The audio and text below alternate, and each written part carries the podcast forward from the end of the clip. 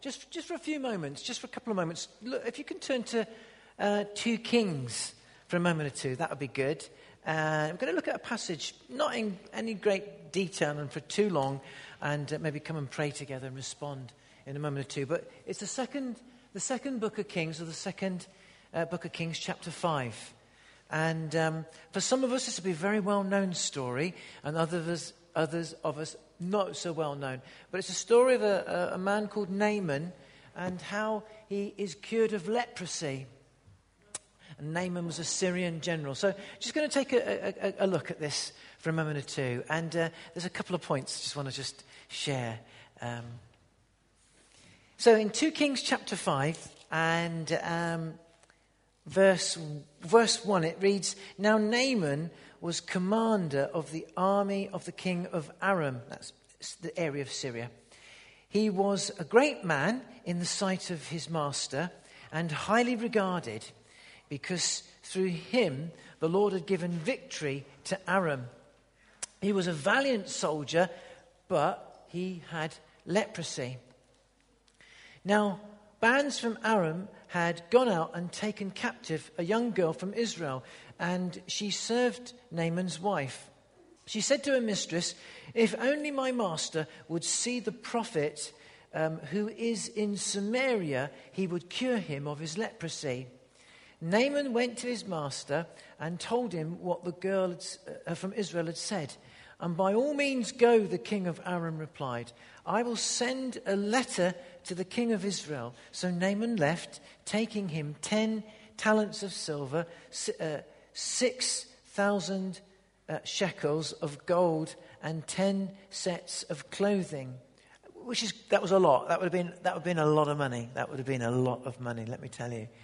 Um, the letter that he took to the king of Israel read, With this letter I am sending my servant Naaman to you, so that you may cure him of his leprosy. As soon as the king of Israel read the letter, he tore his robes and said, Am I God? Can I kill and bring back to life? Why does this fellow send someone to me to be cured of his leprosy? So, how, see how he is trying to pick a quarrel with me.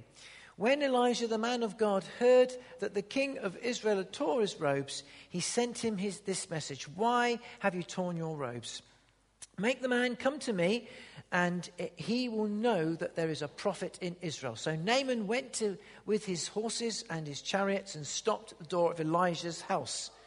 Elisha sent a messenger to him to say to him, rather, Go wash yourself seven times in the Jordan, uh, and your flesh will be restored and you will be cleansed. Verse 11.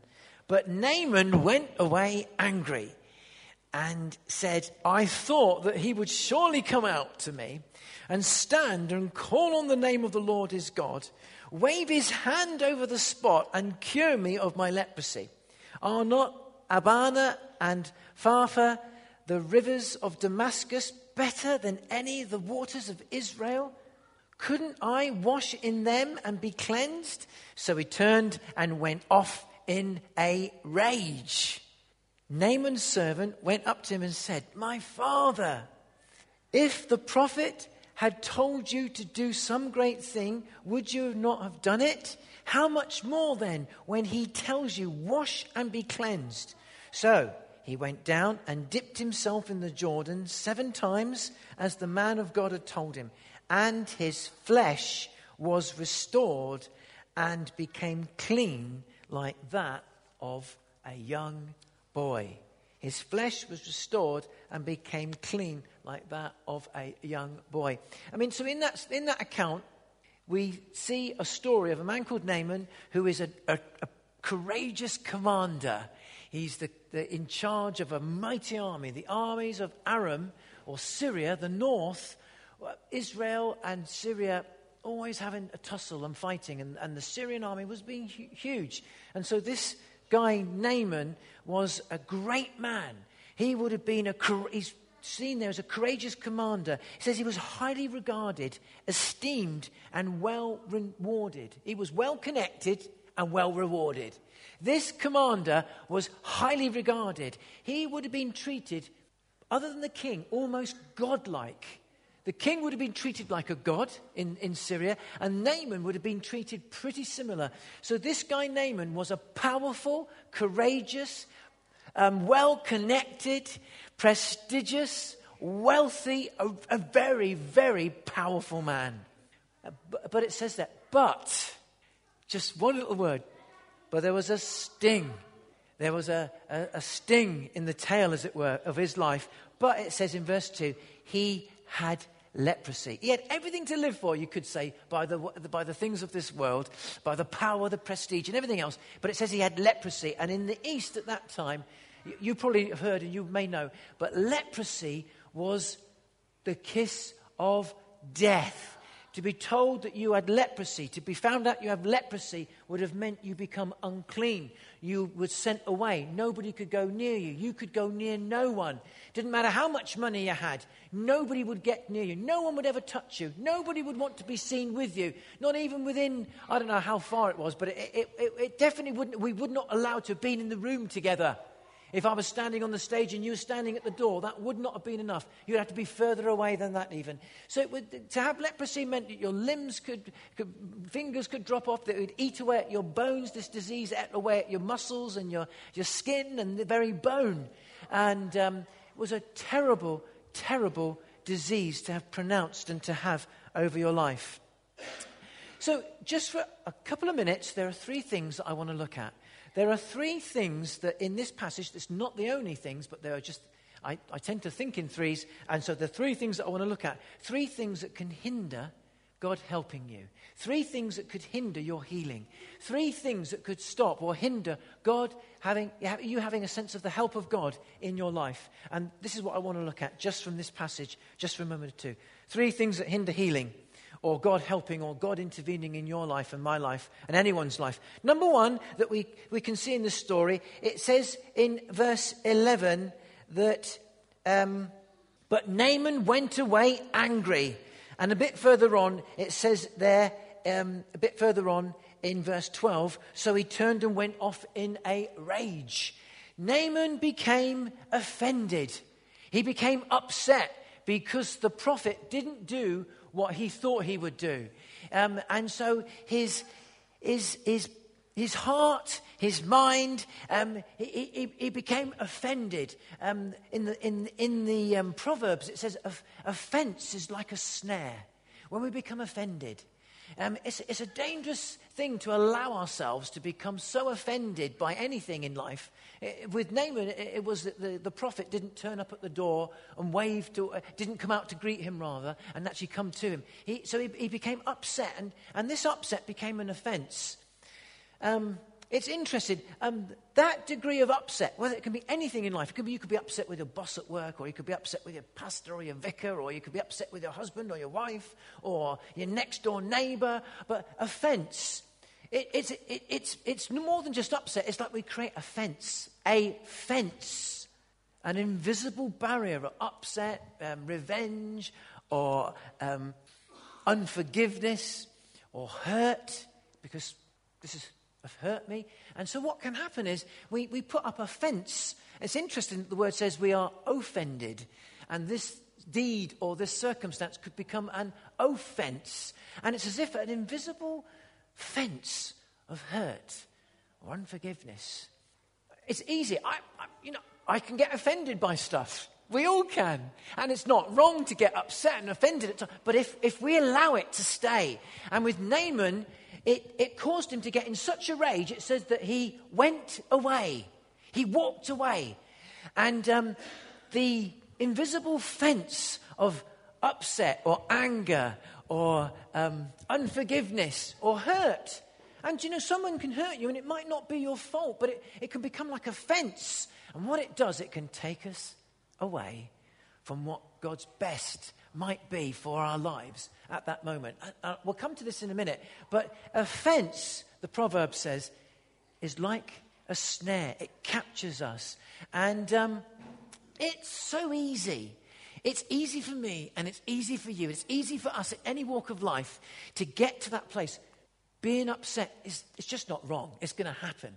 But allowing our upsets um, to get to a place where it becomes like an, an offense Uh, you'll know if you're offended because the barriers come up. You know when they say, oh, the barriers have gone up there, or the hackles have come up there, or you feel it rising.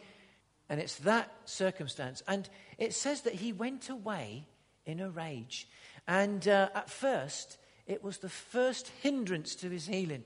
It was a barrier to God's help. Uh, second thing, second, so offense is a snare. Second thing I would say is, the second thing I would say is pride is a snare.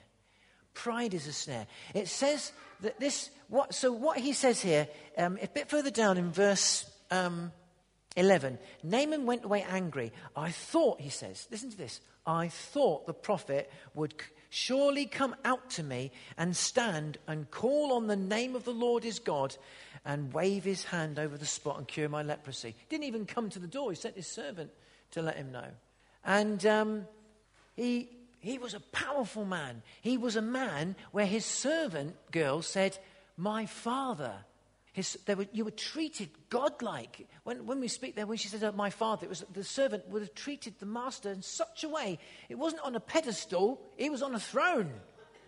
And um, this man was um, used to being treated with dignity and power. And um, there are times in our lives when we can think, I should have that. This should be done for me, or that, this isn't right, or, or I, I, I should get this, or, and there, there can be a danger at times when our, the me, my, and I in me can get in the way.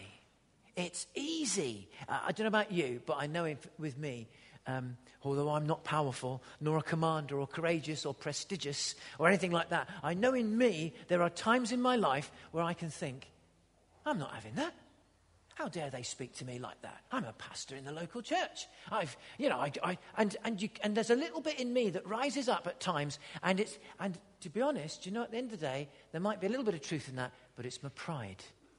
I've been stung. And Naaman had been stung. His pride had been stung. And um, God looks for a humble and contrite heart.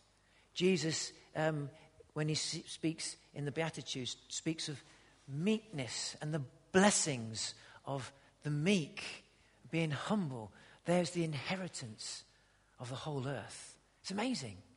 Humility, not considering that I'm owed anything. It's mine. I should have. Are my rights. Jesus didn't take that view at all, and yet he was raised up to the very highest place. Humility isn't weakness. Meekness isn't weakness, it's natural strength, and it raises us up in God's heart and eyes and in the kingdom. It's amazing. But for, if we don't watch it, the second thing I'd say is this our, the me, my, and I in me can rise up and it become an invisible barrier. And that's the second thing. So offense can be a snare, pride can be a snare. Finally, finally, the third, third, third thing, the third thing that we can see is this. We, I need to be careful, and Naaman had to be careful, that he didn't allow his preferences, his tradition, um, to cause him to um, presume a way of things should be done. Bit of a mouthful, but forgive me there for a minute. I'll explain what I mean. But when we read this story, we see that Naaman gets angry. His, he gets offended, and his pride is stung. But it's because he had certain preferences. He presumed some things about God, he presumed a way of things to be done. He, when he was praying and thinking of his healing, he presumed, he, he was angry because he, he preferred a certain way. He, and these preferences led him to, to presume some things about the way in God was going to heal him, the way that this prophet was going to come and speak to him. And uh, it's a danger, you know. I can fall into certain presumptions. I can presume it that, that this. And so, what we see, if you look at in verse 11, it says Elisha, the man of God, um, in verse 11, Naaman went away angry. He said, I thought, Dave Pastor Dave was speaking about having a mind, a, a thought, a renewed mind. A brilliant message. Andrew mentioned this this morning. Uh, if you haven't listened to it, listen to Pastor Dave Ayling's message from last Sunday evening about having a renewed mind. Fantastic. Um, in, in breaking through to the best that God has for us. Um, but he says, I thought, this is interesting, what we presume the way in which we're made up. I thought that he would surely come out to me, stand and call on the name of the Lord, and wave his hand over the spot. But instead, he sent his servant and said, Go and dip yourself in the Jordan seven times. That, that didn't figure for Naaman. He presumed that he thought, he said, He's going to come out to me because he's a big man.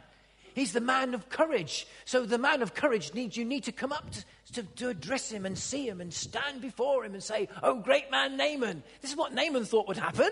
And then he would wave his hand over the spot. Very theatrical, very big. He's a big, courageous man. And so he would be healed instantly. But rather, his servant comes out and says, Go and dip yourself seven times in a filthy river.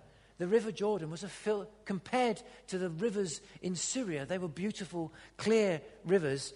And um, now this is interesting. You see, preferences, our tradition, my tradition, religion, it can cause me to presume. Do you know that can happen to anyone? It can happen to Pentecostals, can happen to charismatics, can happen to evangelicals, can happen to Anglicans, happen to Methodists, happen to Baptists, happen to anyone of, no, but our, our, our tradition, our, our religion, our preferences, they cause us to presume and make our own minds up. And when we do that, we plan it our way. To cut a long story short, we make our own minds up. And that sort of sense, and it's easy because I've got my own traditions, I've got my own likes and things I dislikes. It's 2,000 years of Christianity. There's history. There's, you know, and so the danger is now you could say to them, I would never do that. We would never do that in our church. We would never do that in the church that I come from. But we do, and we can. And sometimes that's why we don't see. And then people say, Why have we not had a revival? Why have we not? Why have we not seen this? Sometimes I might say could be, could it be that our preferences cause us to presume that God will do things a certain way, in a certain time, in a certain approach that I expect. And yet, He says something that's so different, that's so different. Why is that? Because God's ways are not our ways. Fathoming His mind is something of, of His grace and revelation that He gives to us. Um, Paul said um, to the Corinthians, We see yet through a glass dimly and then face to face. He says, We know in part, we prophesy in part. How about this? The wonderful, beautiful gift of prophetic release, which, which gives us an, an, a sense of the knowingness, the now of God, which is an amazing gift, which we, God gives us a moment of the now of God. At the end of the day, it's still only in part. And so there can be a danger at times that we can stray, and that's how I stray. I don't know about you. And so what he does, he gets angry and turns back in rage. And those three things were hindering him from healed. They were hindering him from knowing the help of God. And so what does he do? The servant says, if you would have been told to do these amazing things, you would have done them. This is something really simple just do it. I mean, she didn't say it quite like that. She said it in a much more respectful way. But you, you, just do it. And so the key here is to hear with humility and simply obey. It's not rocket science, it's the age old story. To simply hear and obey. Simple, straightforward, humble obedience seems to simple Straight, it's, I say straightforward, it's not straightforward because of all those hindrances that I've just mentioned that I fall into the trap of. I fall into them, we all do.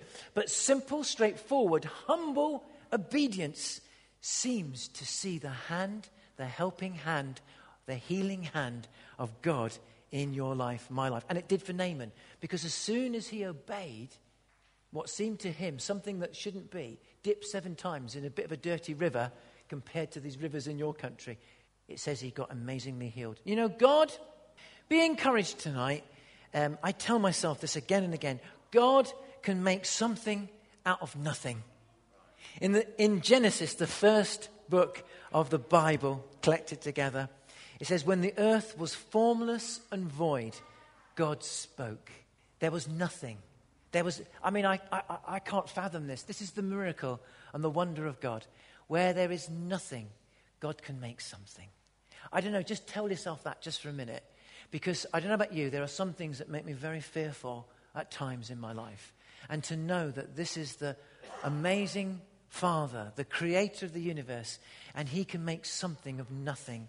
In Ephesians chapter 3, verse 20, we read that God can do more than we can ask or even imagine.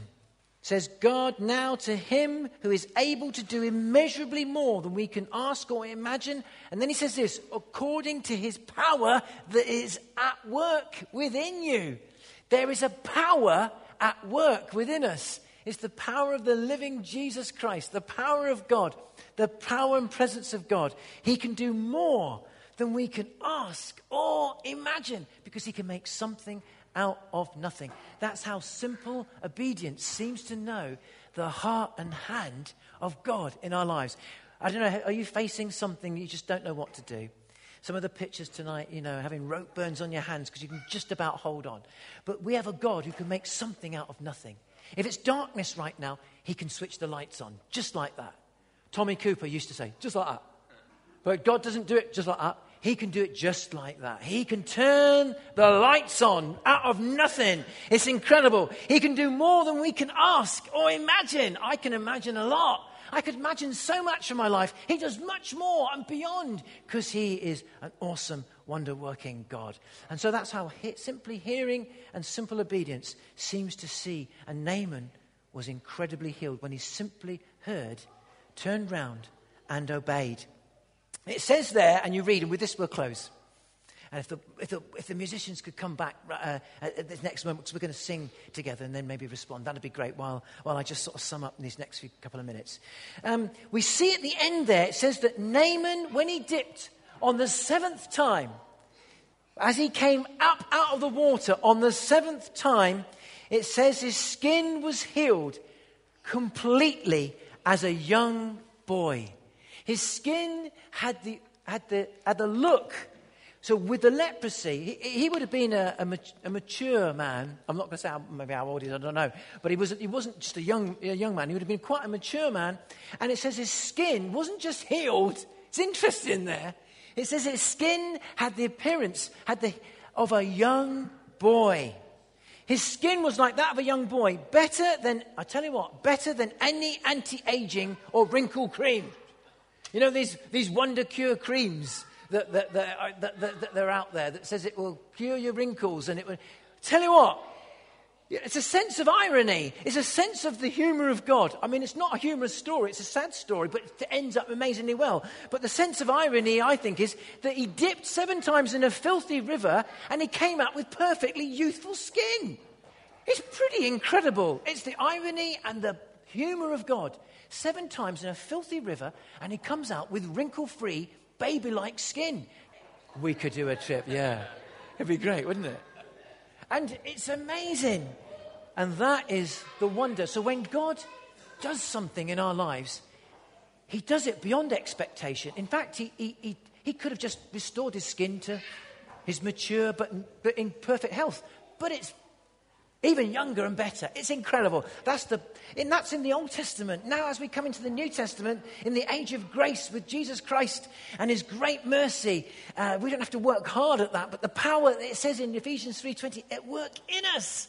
He can do so much more. Isn't that amazing? Let's stand together as we continue. We're going to sing and we're just going to respond as we just put out our hearts to him. And um, we've been encouraged to do that tonight, haven't we? Heavenly Father, just, you know, see our hearts and lives. We just open up our lives to you. And, you know, here tonight, there are different aspects of our lives that the cares of the day, uh, you know, amongst us praying this morning, we were praying for different members of our church. And uh, it doesn't take much to even think here tonight there'll be certain things that some of us are facing. And it might not be a physical healing, it might be relationship, it might be something to do with work and, and, and the future. There's so many things in our hearts and lives. And we thank you that you can do more than we can ask or even imagine. All you require is that we hear, we humbly come before you with an open heart, hear and obey. Lord Jesus, we thank you for mercy. We thank you for your incredible love and grace. And we reach out to you right now, placing our hands in your hands, saying that we need you. Would you touch my life, our lives, the people that we love? People that are not here right now, family members, husbands, wives, children, relationships, physical healing, memories, whatever right now, we just reach out to you. Touch our hearts and lives, we pray. In your mighty name we ask. Amen.